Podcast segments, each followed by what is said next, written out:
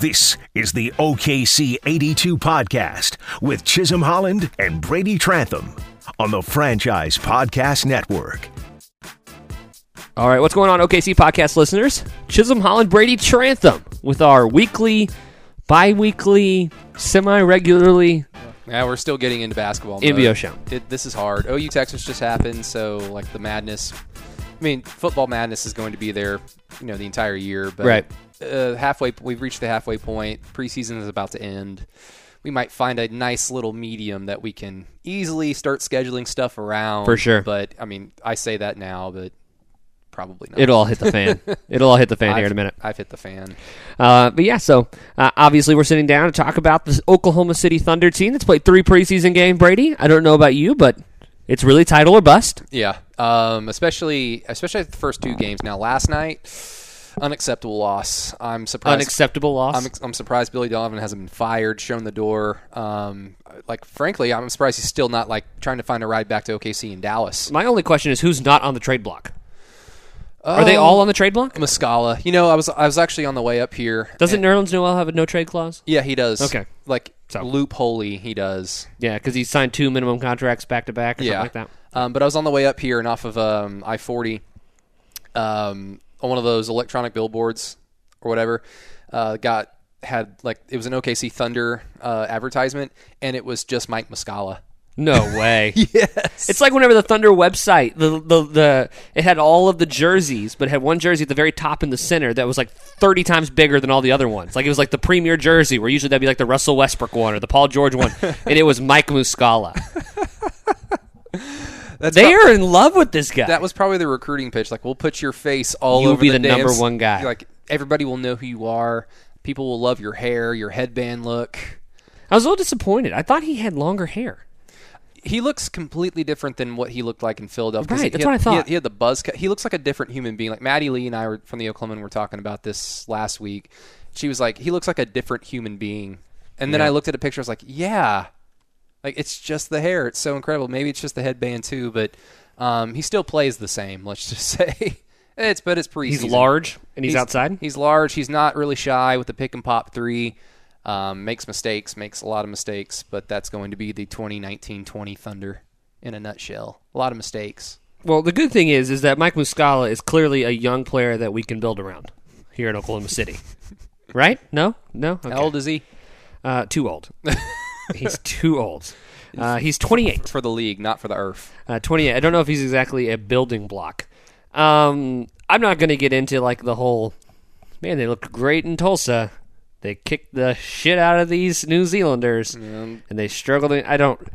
I don't really care. The starting lineup stuff, I don't find crazy interesting The starting line stuff. because it's been so different. So that just means he's trying everything. Well, that to me is kind of interesting because Billy's been like I said this on the podcast last night with uh, Madison.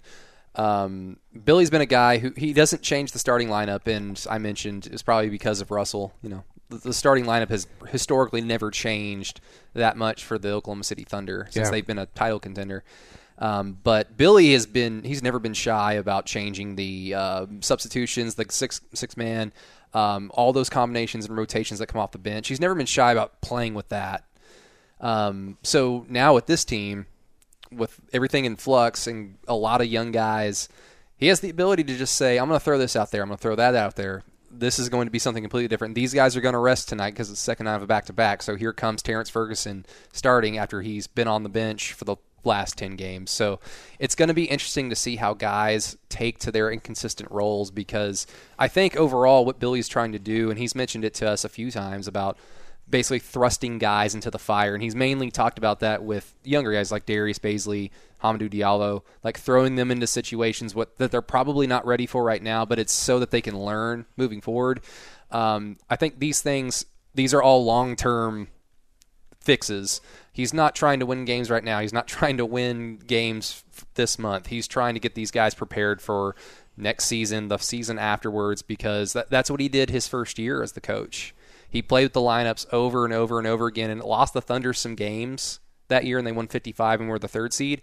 But it helped out in the postseason because he knew he could rely on a Steven Adams and Enes Kanter lineup, and it helped beat the Spurs. So Sure. um, that to me is interesting. But in the short term, it is very hard to watch at times. I, think understand. The, the conclusion is, is that you can't draw any conclusions from the lineups or the rotations or any of it. Like that's the conclusion is that you can't draw any conclusions. Yeah, it's like I mean I don't know. It's like watching a horror like a 3-hour horror movie that you don't know how it's going to end. You don't know what the twist is. Like you can't just like watch it for 10 minutes and say this is what's going to happen because it's pointless. You're going to be saying something different every 20 minutes. Do you so just watch watch the whole damn thing. Do you expect the starting lineup in game one and game ten to be the same? No. See, isn't that Abso- that's kind of the not. point, right? And like, and that's not saying that there's going to be a trade between the. I mean, that's not a whole lot of time. That's what two weeks, maybe two two and a half weeks in between game one and game ten. Yeah. And we're expecting to see a change that early in the season. So Yeah, because there's so many questions like, does Steven Adams sit a, a lot more than he has historically? Does Chris Paul sit? Does Danilo Gallinari sit? So you talk about just the rest factor, and then you get into factors like injuries. And Steven Adams, Chris Paul, and Danilo Gallinari are guys with minor to major his, um, injury histories, um, ranging. I mean, of course. Um, and then you've got the factor of the Thunder just they're not really in it this season to win a ton of games. Like they want to win, and these guys are competitive and they want to win, but um, there's a bigger picture at play here, and I think that's what Thunder fans are going to have to. If they're not um, understanding of that now, they're going to be painfully understanding of it in the short term as it's all happening. Because last night I thought was a really good example of what could possibly happen frequently this season. Sure, sure. And so a couple people who have uh, stood out so far. Um, we'll get to Darius Bazley, Terrence Ferguson, but number one, obviously, is Shai Gilgeous-Alexander, uh, the number one asset coming back from the Clippers. Uh, the picks are great, and that's kind of what the headlines were in that trade. But I think if you ask Sam Presti, he was probably the crown jewel, the uh, the icing on the top of the cake, if he's you not. will. He's not Mike Muscala though. He doesn't. Get He's a not Mike Muscala. Doesn't get a face on a billboard just yet. No, no promos done with Mike Muscala uh, and Shai Gilgeous-Alexander, the faces of the franchises together. Um, but Shai has had ups and downs. Last night was a down. I didn't think he played incredibly well. No assists, a handful of Yeah, turnovers. that, that was the ball movement was so because it had been so nice to see the first two games, and Chris Paul's not playing, and that's going to affect it to an extent. Steven Adams even, um, Steven Adams does so much for the offense just with him being on the floor. Nerlens shot a three, so Nerlens did shoot a three. Um, Justin Patton shot a bunch. a bunch of threes. I think he shot three. Okay, I didn't see that. I think he had three. He's was- not shy. He's, Okay. He did it a lot at Creighton. Um, yeah, like th- those pieces not being on the floor, that's going to affect the ball movement. But I was a little disappointed in Shai Gilgeous-Alexander. But then again, um, you can kind of look at him in terms of being the primary ball handler when that time comes this season, and he's going to have plenty of opportunities to Sure. do that. This is an extended rookie season for him in that department only because yeah he, he started what ninety percent of the Clippers games last year but he was 72. he wasn't the primary ball handler for them.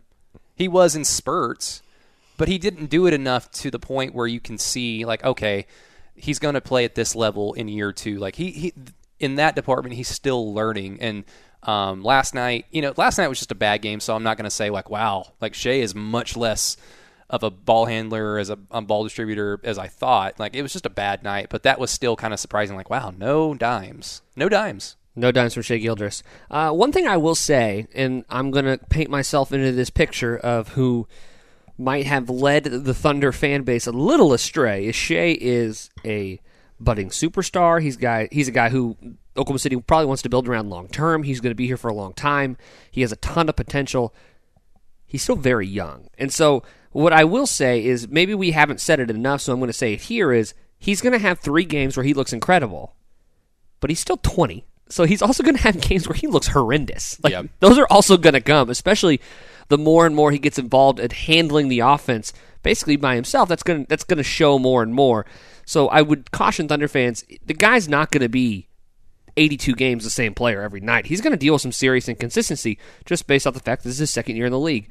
And we haven't really talked about that a whole lot. We've talked about him being a cornerstone, but there's going to be a ton of growing pains with Shai this year and next year with ups and downs and performances and playing really, really well one night and then turn around two nights later and he looks like he shouldn't be starting. You know, Yeah. that's going to be part of it. Yeah, and I think uh, Thunder fans at this point they, they fully are aware that Shai and Russell are two completely different players. They don't play the same brand of basketball.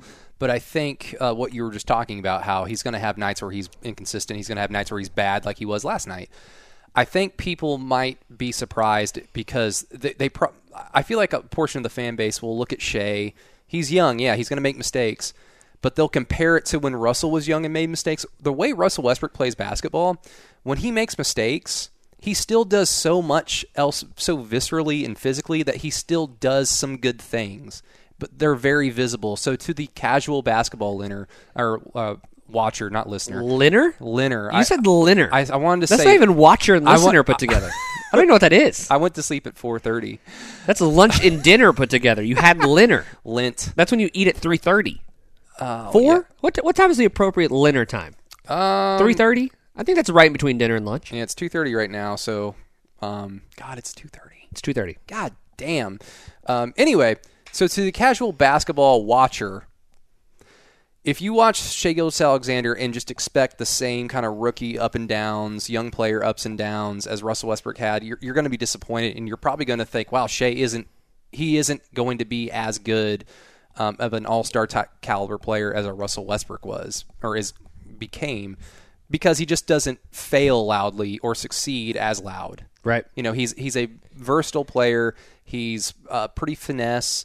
But even last night, he still showcased some moves like cutting to the basket a few times that he did, dro- driving to the basket. Um, the potential is there. Like I'm not worried about it, but yeah, like you said, I completely agree. There's going to be nights where he just looks bad. Yeah, and I just don't know that's been talked about a whole lot. All right, another guy who, again, you don't draw a whole lot of conclusions from the preseason. I would say Terrence Ferguson, though, is on my. I'm going to watch him very seriously for the first 15 games because coming into the year, it's not that he has regressed. I don't know about you, Brady. I haven't seen any change. He looks like the exact same player as last year, and they need him to do a whole lot more this season. Yeah, he looked really good and aggressive in that first game in Tulsa. Um, he came off the After he looked horrendous in the blue white scrimmage. Yeah, he everybody looked horrendous in the blue except for Steven and um, who else? Shai. Like Steven and Shai, Shai. looked great. Darius looked really good as well. But again, the expectations are different for those three players. So, Right. you know, you adjust accordingly. But I thought Terrence played really well and aggressive. And he, he basically was like one of those few players that when you talk to them over and over and over in the offseason about what have you been working on? What do you guys think that you're supposed to do now? And they'll tell you like a bunch of buzzwords. And Synergy. synergy, ball movement. We want to be defensive first. These things that Russell Westbrook and the Thunder have been telling us for years. Corporate reciprocation. and and you know, you hear it in through one ear goes out the other because you know by game 15, 20 what this Thunder team is going Right. to do. Um, so it was kind of a breath of fresh air to see Terrence come off the bench and After, mind you, Sam Presti in exit interviews, when asked if Terrence Ferguson was going to play in Summer League, he laughed and said starters do not play in Summer League. Oh, good call. Good call. I thought that was hilarious at the time, but apparently I was the only one. now he's not even a starter. He should have played in Summer League, obviously. yeah. Um, What a I, missed opportunity. Do you think Sam Presti knew? Because maybe. I'm just kidding. This is all me going down a there, rabbit hole there's that doesn't some exist. there's some more proof that Doc Rivers was lying right there. there, there you go. Thank you, Um, Doc Rivers. Um, but yeah, I- he he was uh, cutting hard to the basket. He was uh, coming off of high screens, shooting uh, shooting off um, off of no dribble. Um, just he was doing a lot of things that he hasn't done historically with, Sure. with the Thunder. And I'm like, okay, that, that's a really good first showing. I want to see more of that. Creating offense without necessarily having the ball. Yeah. Basically, he's been a standing catch and shoot guy. Yeah, Since he's been in the league. which is much different than just being relegated to standing in the corner and shooting a three. 'Cause Correct. He said that, that he doesn't want to do that. He doesn't want to just be a normal three and D guy. Cool. And then it didn't really happen against New Zealand, which was shocking because New Zealand was so overmatched. And last night I saw a uh, he caught it um, in the corner, dribbled, and then stepped back. It looked like a Carmelo Anthony play. Just did a step back fadeaway uh, mid range jumper, and it uh, bricked off the rim. And I'm like, that's that's regressing, and that is what that's bad, Terrence Ferguson. Right. And if it's going to be a whole bunch of that, then I, like he's near his ceiling offensively. Like he's just going to be relegated to being a three and D guy. But it's preseason. But still, these guys are trying to throw stuff out there that they have been actively working on. That's what you can take away in the preseason when they're doing some different things. But then when they kind of come back to do like and do a lot of these same bad plays that they've done over and over and over again, it's like okay, they've they've thrown everything out there and it hasn't worked, so now they're just doing what comes natural. Right. Um, and to Terrence's point, and to the point about Terrence Ferguson, I've heard over and over again, and again, I've been a part of that conversation. Is Terrence is going to have to handle a little bit more of the ball. He's going to have to be able to dribble, create offense, find ways to get other guys involved. So as far as being a little bit more aggressive offensively, I think I might have missed the mark on that. I think everyone else might have too. To your point, he looked the best when he didn't have the ball, but he was moving and he was cutting and he was using screens and he Yeah. was popping outside and he was cutting to the basket. I think that is creating offense. JJ Reddick creates offense, but he never dribbles. Klay Thompson creates offense, but he never dribbles. Now that's a very, very far extreme, and I know I'm not comparing Terrence Ferguson to those guys, but I'm saying it is possible to create offense, to become a better player without dribbling the ball a single time. And I think that's a little bit more of where Terrence Ferguson needs to go. Yeah, and here, here's something that's going to sound completely insulting towards Terrence Ferguson. I don't mean it in a personally insulting We'll tag him way, in the, but uh, podcast I. But like, I seriously, I'm just trying to paint a picture. Hamidou Diallo in year two already looks like a better player with the ball in his hands, dribbling and driving with purpose than Terrence Ferguson has ever since he's been in the league. Terrence looks completely, um, unless it's like a one cut dribble down the baseline, because he basically has his man beat or th- that guy's off balance. If his guy is set in front of him, he doesn't have a move. Hamidou Diallo has the athleticism and a few moves that I, I'm more confident and more comfortable with him with the ball in his hands than I am with Terrence Ferguson. So that should just be. Um, if you if you're out there on the fence about Terrence Ferguson as a like you said as a guy that can make plays with the ball in his hands, I I just don't see it. I'm, I just don't see it. He could prove me wrong because he's athletically talented in his own right, but uh, I just haven't seen it yet.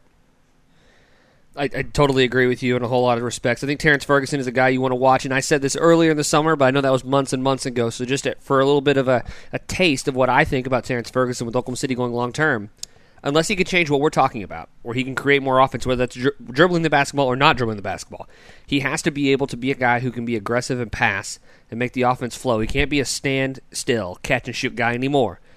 That made sense when he played with Russell Westbrook and Paul George. Yeah, he that does not make a ton of sense now with this team. He was really good at it for most of the season last year Sure. too. So now does he become a te- a guy who, for someone like Philadelphia, who would love to have a guy who plays defense, catches the ball and shoots threes? Oh yeah, he would be perfect. He makes a ton of sense. So maybe he becomes a trade chip just because he doesn't fit into the system that they're trying to grow in Oklahoma City. Not that he's a bad player, not that he's diminished in value.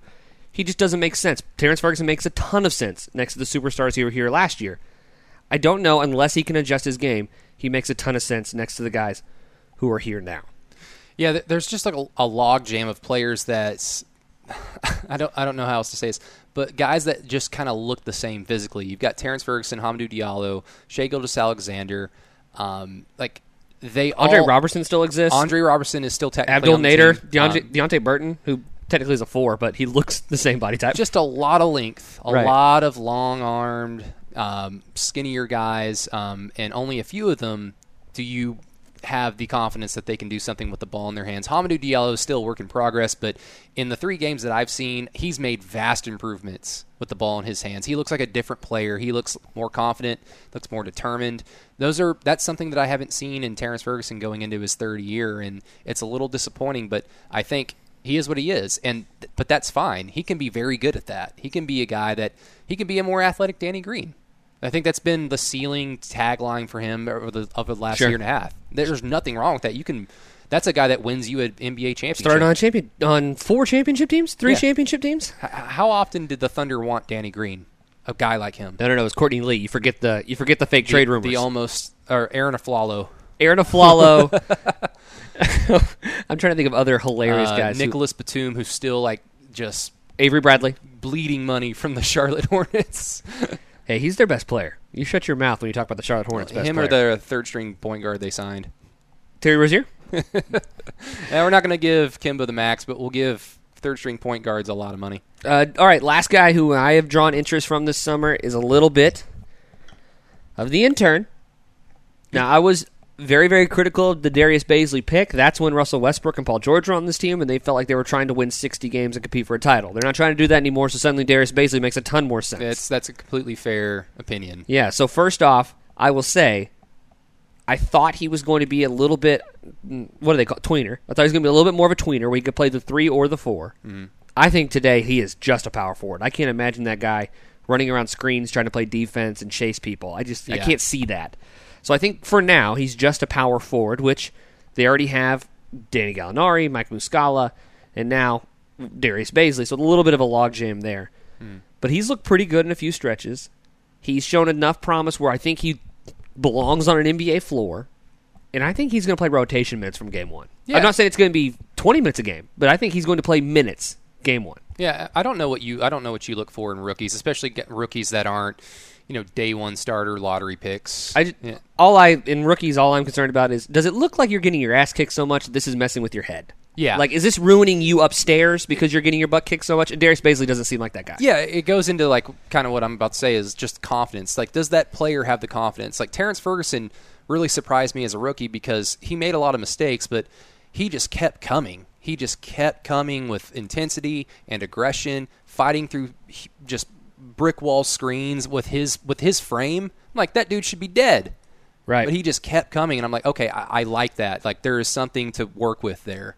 Um, I see the same thing with Darius Bazley. He he just has like the confidence of I'm supposed to be here. Like I'm good enough, and uh, he doesn't look lost when he has the ball in his hands. He doesn't look lost when he's um, scanning the floor, finding an open man, dribbling around. He's got great post moves. He's got great moves at the elbow. Um, I mean, even last night, he had probably his first bad rookie game. You know, like everybody had a bad night. Uh, Darius certainly was one of them. But he had that one play where uh, he looked off of, I believe it was, um, it might have been Dennis Schroeder. He looked off Dennis Schroeder and it opened up the lane. Deonte Burton cut down the lane. He just kind of threw a side pass Yeah. right to him. Deontay had an open dunk. I'm like, that that's confidence. That is the an understanding of like where the defense is, where your guys are, and that's an invaluable skill. And that's going to pay dividends for the Thunder in the short term as well as the long term. And I think them putting him at the four is going to help that because, like you said, if he's at the three, he's going to make a lot more mistakes and mistakes that could potentially creep up into your head and just kind of shit on your confidence. You know, he's going to make plenty of mistakes at the four, but they're more manageable. I guess if that makes sense. So um, I, I I love the pick now with this team. Um, I've been re- I've been hard on the the freaking Darius Bazley train like since summer league. Like he's just surprised the hell out of me. Um, I've written written about it a handful of times. Um, I'm excited to see him grow. Like he has all the assets to all the skill sets um, to be a this might be a hot take. He, he has the he has just as much of a say to be a foundational piece for the Thunder as I believe Shai Gilgeous-Alexander does. Sure. sure. No, I mean, like- I'm, like I'm trying to think. It just depends on what your interpretation of that sentence is. Do I think his mountaintop could be just as high as Shai? Yes. Hmm. I think it's more likely Shai gets to his mountaintop than Darius Bazley, but I think their apex could be in the same stratosphere. Sure. Yeah. Um, I hope that makes sense. I use a lot of weird words in that. Yeah, I use yeah. stratosphere. I use apex. I, I, I was broke out my dictionary on that one. yeah, I, I just, I guess I just mean the type of player that when you think of the Oklahoma City Thunder three or four or five years from now, you'll think of. Could he be? Could he be as good as Jerami Grant? oh yeah, Could he be? I think he's better. Like I think Could he he, be better than like apex Serge Ibaka? Oh yeah, Okay, so you I mean you're pretty high on him. Yes. Serge Ibaka there was Serge like Ibaka and Jerami. he Grant, was the classic Oklahoma City. You know, he could be an all star. Yeah. Oklahoma City's always had that guy who's like, oh, you know, he Steven Adams is that guy. Steven. now. It was Victor Oladipo, the gap year between Mm-hmm. Kevin Durant, and Paul George. Mm-hmm. Then it turned to Steven Adams. Yeah, Darius is a much more. He's a much more natural playmaker than Serge Ibaka is. Than Oh, he's so much better at passing than I anticipated. Now, Jerami Grant made huge strides as a player, and he got to a point last year where um, he was about the only player outside of a Paul George three that I'm like, he's the only one that needs to be shooting. And he even developed a move where he could pump fake, put the ball on the floor, and get to the rim and either get fouled or finish. Like he was that type of player, but Sure. he wasn't going to be creating offense for you. He wasn't going to be uh, a complete and utter mismatch on the offensive end of the floor that I think Darius Bazley can be. So I think, like, yeah, right now he's not better than those players, but his ceiling I feel is much higher than those two, and that should excite Thunder fans because you've got him along with Shai Gilgeous-Alexander, along with maybe Steven Adams because he's 25, 26, and he's if- 26. We're the same age. Our birthdays are 13 days apart. I'm three years older than him. That is so odd. but you've got those pieces, and then if you add that with some good draft picks here and there, if you hit on one or two of them, you've got a really good team. And then you can start all over again. And Darius Bazley can be a big part of that. For sure, he absolutely can. And now you- you're also playing a little bit of the Philadelphia game that they played a few years ago, where you have a bunch of guys like Hamid Diallo, Terrence Ferguson, Abdul Nader, you bring Lu Dort. You're just bringing in guys. You're just you're you're going to take a bunch of swings at a bunch of different players, and you're just hoping to get lucky in a lot of different ways. And so that's how they found a guy like Robert Covington is through that process. Robert mm-hmm. Covington was a guy who was undrafted, who they ended up using as a trade chip to get Jimmy Butler. I'm not saying Thunder are going to trade for Jimmy Butler, but I'm saying so now you have a little bit of a revolving door at the end of your bench, and you're just trying to find players. Now, obviously, they're in a little bit of a stalling process right now at the roster because they still have a few guys who are pretty good, who are going to be soaking up a lot of minutes, but that's coming. We're going to start having the, the, the seasons that Philadelphia had, where one year they had 34 players who at one point had played for the Sixers. Maybe it's 35. It was just in a, in a they, they were just rotating people And in like and out. 28 of them were centers. Right. and so, I mean, that's just coming. And so, uh, Thunder fans need to get prepared for that process too, which I found that process fun in Philadelphia. I find it hilarious. Um, all right. Who's that Thunder player? Who's that? It's like that. Who's that Pokemon? Yeah. Who's that Thunder player? Um, that is clearly Pikachu. It's Shai Gilgeous-Alexander. it's Staryu. It's a it's a god. It's a star. It's a star- that was the worst game ever. It was so apparent. Every so often, though, they throw you a curveball where you actually couldn't tell. Yeah. Um. oh, what was the um? I can't even remember. Like the I'm- dinosaur looking. I'm great one. with Pokemon. the, So the dinosaur looking. one. Charmander, Not Charmander. Not Charizard, Not, Charmeleon. Not not those. Not Aerodactyl. The um. It was like the extinct, the fossil one. Oh, Kabuto. Kabuto. Yeah. Yeah, because Or like the, Kabutops, his uh, his Kabuto- evolved form. the um, silhouette of that Pokemon is like what? Like it's just a it's just a it's just a shape. It's just a circle. I'm just supposed to guess what the circle is. I don't know. I have no idea what the circle. I don't is. know if it's Voltorb or Electro. Like I don't know. I used to be really. I, I used to love Pokemon when I was twelve. for sure. All right, uh, now let's go to my uh, favorite thing. I've the, my favorite question so far uh, here at the OKC 82 podcast in the off season. This is from our good friend Josh Ellerby, who uh, if, I don't know if anyone needs to absorb more Thank you, Josh. more Thunder content, but uh, if you do, Josh Ellerby's a great guy to follow on Twitter. He has a podcast and writes articles. He does a good job. Uh, but he posed the question of who's the most overrated NBA player by Twitter.com. I don't know what your thoughts are, what your answer is. There was a few just reading through Josh's replies Yeah, that shocked me. I didn't. Li- I didn't read any of the replies. Uh, the number one sh- most shocking answer that not just one person put, not just like the person who puts a Kobe Bryant, not just that person, but a handful of times. LeBron's political beliefs. Donovan Mitchell. I get it, but I think it's unfair at this point. D- do you think he's overrated?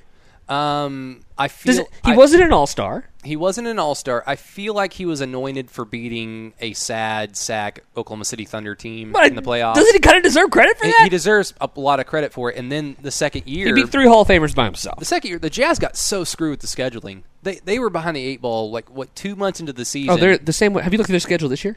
Is it the reverse? It's it, comical. No, it's the same thing. oh god. Well, they're much better prepared for it. They're going to end up 12 games, 13 games under 500 at Christmas. If they're healthy, they're much better prepared for it because not only do you have Donovan Mitchell going into his third year with more experience, Yeah, and a- Mike Conley a and- better understanding of like when to turn it on, when to not turn it on, because that's going to be the big thing for him is uh, don't turn into Russell Westbrook. Like don't don't turn into that type of guy that feels Right. like you have to do every single thing because Right. you'll just tire yourself out and it's easier to defend. Um, but he's got a better team around him. He's got more options offensively that he can. He's got JoJo. Ingles, man. Come on now. Um, I'll sh- shout out to my good friend Justin Wright, uh, formerly known as Thunder Tie. He used to always call him Colombian dr- drug lord Joel Ingles or, or Joe Ingles. Why? Is I- he from Colombia? No, he's from Australia. That's what I thought. But it, I, it just, I don't know Just why. because he looks like that? Yeah, he, he called him that like a few times. I'm just like, it just stuck in my head. So every time I see Joe Ingles, I'm just like, yeah, Colombian Sure. drug lord. Columbia drug lord Joe Ingles. Okay, fair enough. Uh, Kyle Kuzma was probably the most popular answer. Yeah.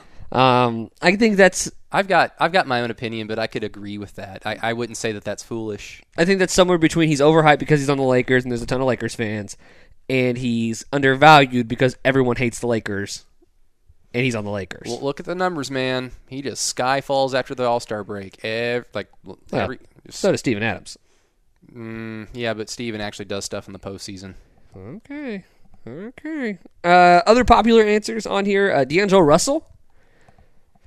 That's unfair. I thought so too. Yeah, that's that's unfair. Caris LeVert got hurt, and that guy basically carried them to the playoffs. So I think he deserved the little coronation that he got last year. What did they do in the playoffs? What were your expectations for them doing in the playoffs against the the, the Sixers? Like seriously, like don't don't sit there. Took and him to six games. uh, don't sit there and say like Philadelphia's going to like cakewalk this series. Then it happens, and then you turn around and say D'Angelo Russell couldn't do anything in the playoffs. Well, no, of course not, because you believe that Philly was supposed to cakewalk them. What was he supposed to do? Come on now. Uh, some- adjust your expectations. Some guy named Anthony Nash on Josh Ellerby's replies said it's a three way tie between Kawhi Leonard, Donovan Mitchell, and Luka Doncic. Can you imagine typing that out and being serious? Man, like that's the other big takeaway. Luka and Kristaps are going to be fun. Dude, they're gonna be fun. That was that was a good sight to see, especially after Hami like put the clamps on him in the first six minutes. Luka was like, "Enough of this shit." Uh, all right, let's see. Devin Booker was another popular answer. um, also unfair, but um, if you put him on a better team, I hope he gets becomes a better defender. Yeah, I I don't think That's think- when it's fair to rate him. I think right now, if you have any of a, if you have any true opinion on Devin Booker, I think you're just doing it wrong. Because we haven't seen him in a winning situation. So I'm not saying he's trash, but I'm not saying he's the centerpiece of a championship team either. We haven't seen him in a, we haven't seen him actually win games yet. uh, I'll invoke Bill Simmons. It's not even fair to call him a bad stats or good stats bad team guy because that's all he's he's been on just a bad team. We don't have no idea what he'd be like on a team with competent leadership, competent um, assets around him. We have no idea. Now I do I do feel like he's not a number one guy, and uh, No. those guys are few and far between. So that's not me like bashing on Devin Booker. I don't think he's a he's a clear number one guy. in How dare NBA. you be Klay Thompson? How dare you be a number two? Yeah, sure. And so I mean that that's kind of overall my point. All right, a few of the responses that we got. Ben Simmons. I can see, I can see that. He's supposed to be the next LeBron James, and he clearly can't shoot. How many of the next LeBron Jameses have we had? Remember when Michael Beasley was supposed to be the next LeBron James? Was he? Yeah. like in terms of just being like a freshman phenom or a rookie phenom. yeah, because he's a forward and Uh, okay. aggressive going to the rim. I mean, didn't really have a jump shot. to this day, I'm still shocked that Michael Beasley, like from what we saw, like being Big 12 fans, from what we saw of him at Kansas State, and then what he became in the NBA, like just well, that's because he started painting his nails.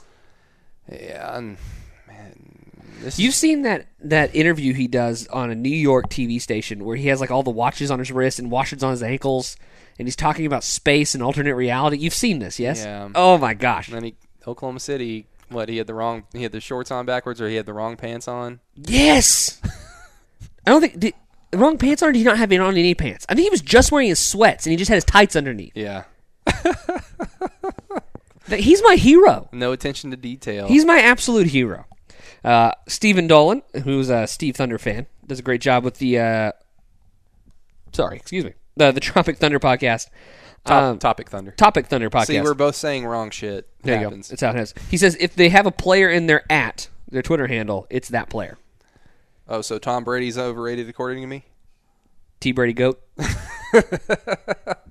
Um, man, there's a lot of Russell Westbrook is overrated. Then, like in the Thunder fan base Twitter sphere. Yeah, Russell Westbrook. Uh, there's a Nerlens Noel account. Does that mean Nerlens Brian Nerlens, yeah. Does that mean he's also, overrated? Also of Topic Thunder.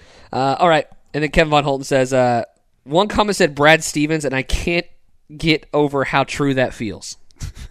I mean, we've been I've been saying this like me, uh, Jerry Ramsey, and John Hamm on the th- uh, franchise Thunder Insider show that we do on Saturdays during the season.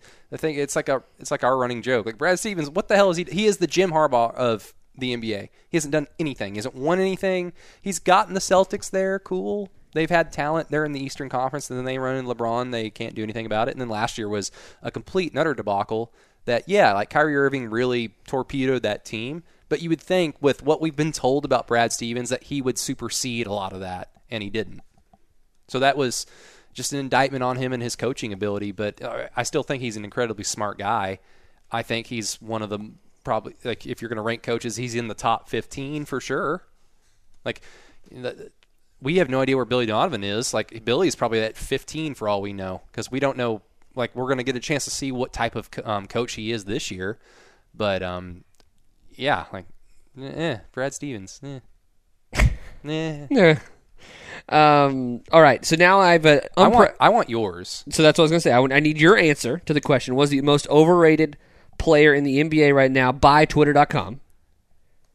See, like mine's gonna be annoying to some people, but it's not gonna be super sexy because it's not like a LeBron or an Anthony Davis.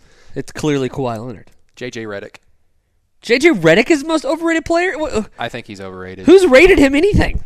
Everybody, Ever since he's been with the Clippers, he's like the he's like the Danny Green. Like that's like a guy you need as a championship piece. Like he's the championship piece to put you over the top. Yeah. And every time he played the Thunder, he sucked.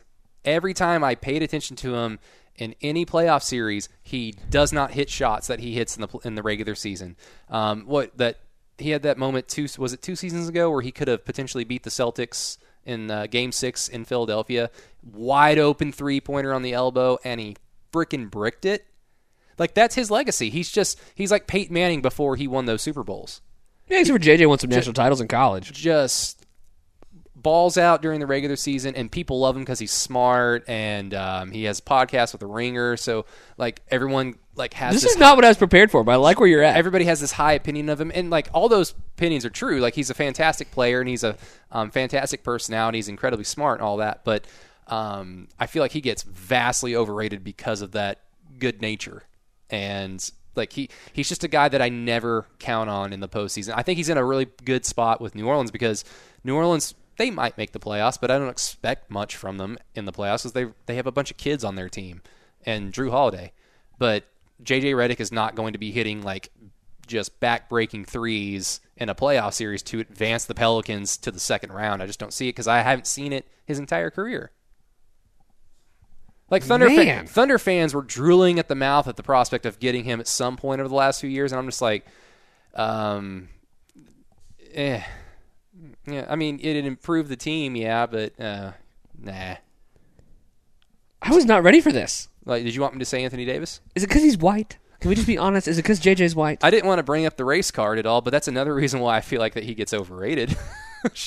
oh man, he's a coach on the floor. He's a try hard guy, gym rat man. he's a real gym rat. just blue collar and gritty. Uh, John Wall's my answer. I'm just kidding. No one rates John Wall. Who's John Wall? Who's John Wall? Um, I would, man. I really wrestled with this because you don't want to say some like some role player, like some guy getting like 12 minutes off the bench, like that guy shouldn't even be in the league. You don't want to be one of you know because I'm sure there's some guy out there. I tried to find someone in my top 20 who I thought people are really overhyping right now. So I tried to find someone in a good situation that's maybe inflating what their perception is, where in reality, there's some real limitations on their game. So I'm going to apologize. I'm very, very sorry. but after doing this exercise for about 20 minutes, this is the answer I came to. I think it's Victor Oladipo. Victor Oladipo is a great player. He improved so much when he got to Indiana. Uh, he's a two way guy. He can shoot. He's found that he can shoot off the dribble and create some offense. But it's just that he can create some offense. He can carry a team to 50 wins in the East, and they can be the fourth seed, and they'll be out in the first round every year. Like, there's a clear ceiling on a Victor Oladipo led NBA team. Yeah, he's, he's just like a poor man's Russell because he plays essentially the same type of Sure. basketball, but he's a, probably a little bit more efficient, probably and a better shooter, Right. Most of the time, Victor Right. still has his inconsistencies from beyond the arc. Yeah, but when he got hurt last year, people made it sound like Joel Embiid was out for the year for the Sixers. yeah, like it was like, a league shifting. like all of a sudden the balance of power in the East really. It's like, was anybody picking Indiana to do anything?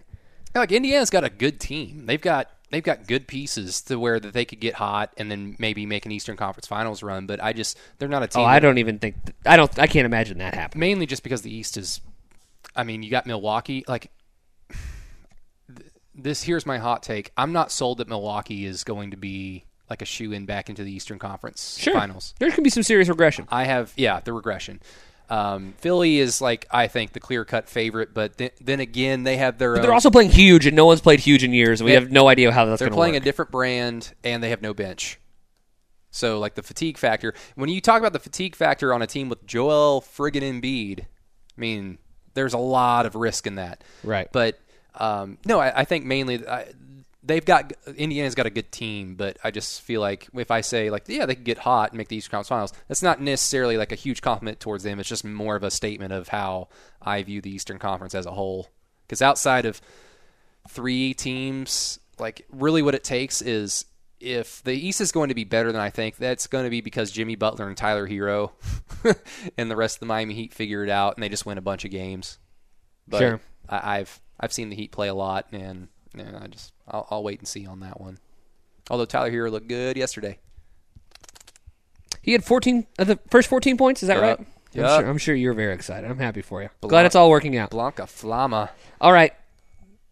Did not prep you for this at all. I don't know if anybody can hear my washing machine going off. in the That's a background. lovely little jingle. It's very loud, which is great because I can hear it anywhere in the house. Hmm. Uh, but also bad because it might show up on this podcast. Um, That means it's time for. who's the most overrated player in the Thunder? Oh, overrated player on the Thunder. Didn't prep you for this, so obviously you're having to work through it mentally. Oh man, Steven Adams. Oh, you stole my answer. Well, You sorry sob. I'm looking at your notes.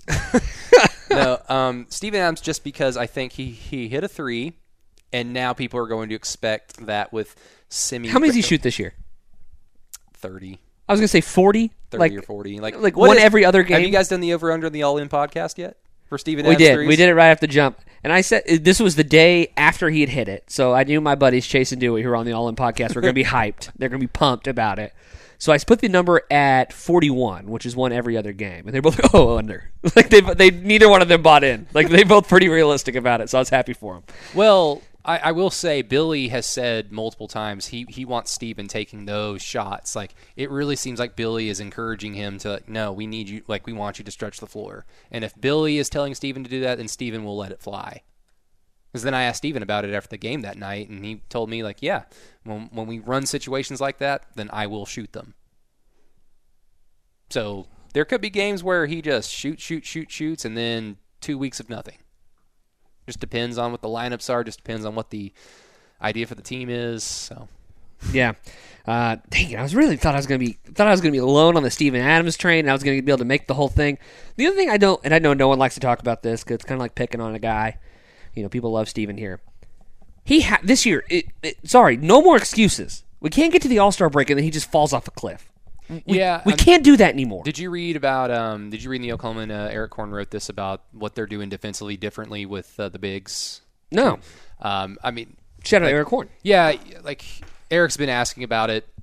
He's talked to Steven Nerlens and Billy Donovan about it, so I, I knew it was coming. But um, he, he really laid it out in a really easy to digest way. Um, basically, um, last year the Thunder in the last few years they've been really aggressive with their pick and roll coverage. No matter who it was at the top of the key with the ball in their hands, they'd always have Steven just go up there and blitz them because Steven is when he's healthy, he's got enough athleticism and lateral movement that he can keep it. You can be confident that it's not that much of a mismatch Right. like it is with some bigs.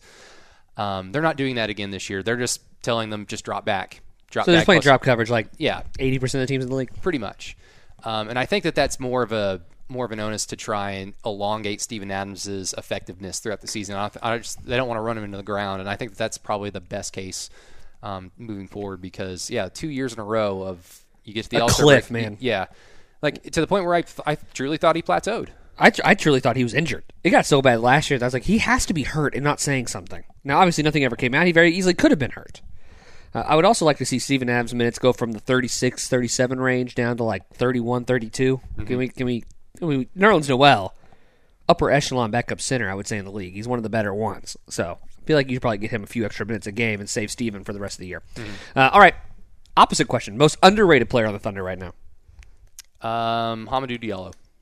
Okay. I like that answer. because well, I mean, what I'm going to say like can apply to Darius Bazley, but because he's a rookie, people like people always look at rookies with like such excitement because like we've never seen him play, we don't know what he can bring, and then anytime he does something cool, it gets overinflated. We've seen Hamidou Diallo, and he fell off a cliff too in his own right. Some of that was due to that freakishly minor injury that he had in Golden State, and then defenses scouting him and taking away the few things that he's actually good at. So I think people just kind of have an idea of what he is, and they're going to. They've been sleeping on his ability to drive the basketball, to dribble the basketball, to make plays for others, um, make plays in chaos situations, like when defenses or like the teams are switching sides. Um, he's athletic enough. He did that in on in Tulsa on that steal and dunk. Um, he still has a little bit of a hitch in his shot, but I've seen improvement there. He did airball a free throw last night. That was pretty surprising.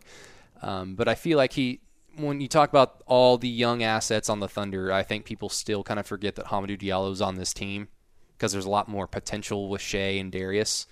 Um, I feel like people are sleeping on Hami. Okay. I like Hamidou Diallo. He's exciting. I said at the I said this He's got a really good head on his shoulders. Like he he understands when he f's up. He owns it up when we ask him about it, and I see like him apply those like corrections to that mistake in the next game. I see that on the floor. Sure. I, I have I've already been on record that my favorite game of this Oklahoma City Thunder season is going to be games 72 through 82, where I think there's a chance that the starting lineup might be Shai Gilgeous-Alexander, Hamidou Diallo, Terrence Ferguson, Darius Bazley.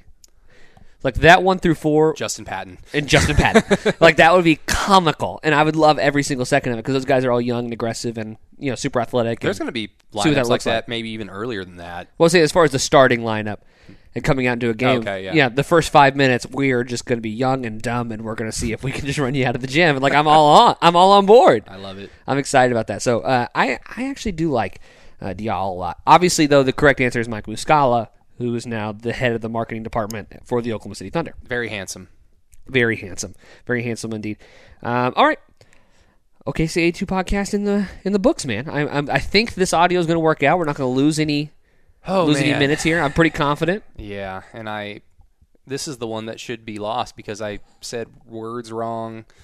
Um, I think I may have said that I've been hard on the Darius Bazley train.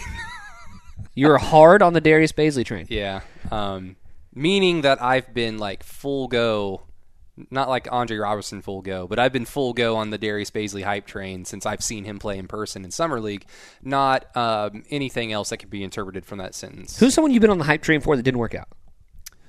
Um. Oh, what's his name for the Boston Celtics? Uh, Semi Ojeleye. Simeon. He, w- I, I wanted the Thunder to draft him. Like he, he just he screamed a player that could help them day one because you know it was the same team that he played at SMU, right? I'm not making that up. yeah he was at Duke then he went to SMU balled out. He just he looked like a guy that physically could bring you something positive game one day one Sure. on a team that was a playoff contender.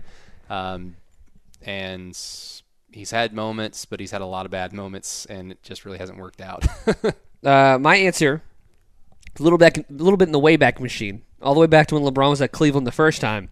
Daniel Gibson, the guard from Texas. I was convinced that guy was going to re- find a spot in the I NBA. remember I remember thinking like, wow, Cleveland got a really good piece, yeah, I like was so confident that he was going to work out. and then LeBron had- went to Miami. he, maybe it was against Boston in the Eastern Conference. He had one game though in the playoffs in a big spot where he dropped 25, 30 points, and I was like, "No, this guy's here. I'm right. Everyone else is wrong." Didn't he go like a playoff game? Like he went seven to seven or eight. That's eight what it was. Yeah, yeah. He, he was just unconscious for a game, boom, boom, boom. and I was like, Daniel Gibson, I was right all along. All you guys are idiots. fools. You fools for passing on Daniel Gibson. all right, man. Well, uh, I guess are we gonna start trying to do this once a week? Oh hell yeah. Okay, perfect. Um, preseason's going to end tomorrow. I believe right? They play in Memphis. they play on. Yeah, sorry, tomorrow. I almost said Wednesday, which is tomorrow. So, Okay. Yes. Yeah. And so, yep, the season is here. The season is underway. So uh, all, all your hot takes will be heard here on the Chisholm Holland OKC 82 podcast. I do not. We're not naming it that. All right, uh, Brady. I appreciate you hanging out with me. Make sure you follow us on Twitter at Brady Does Sports at Chisholm Holland. Until next week, see you guys later.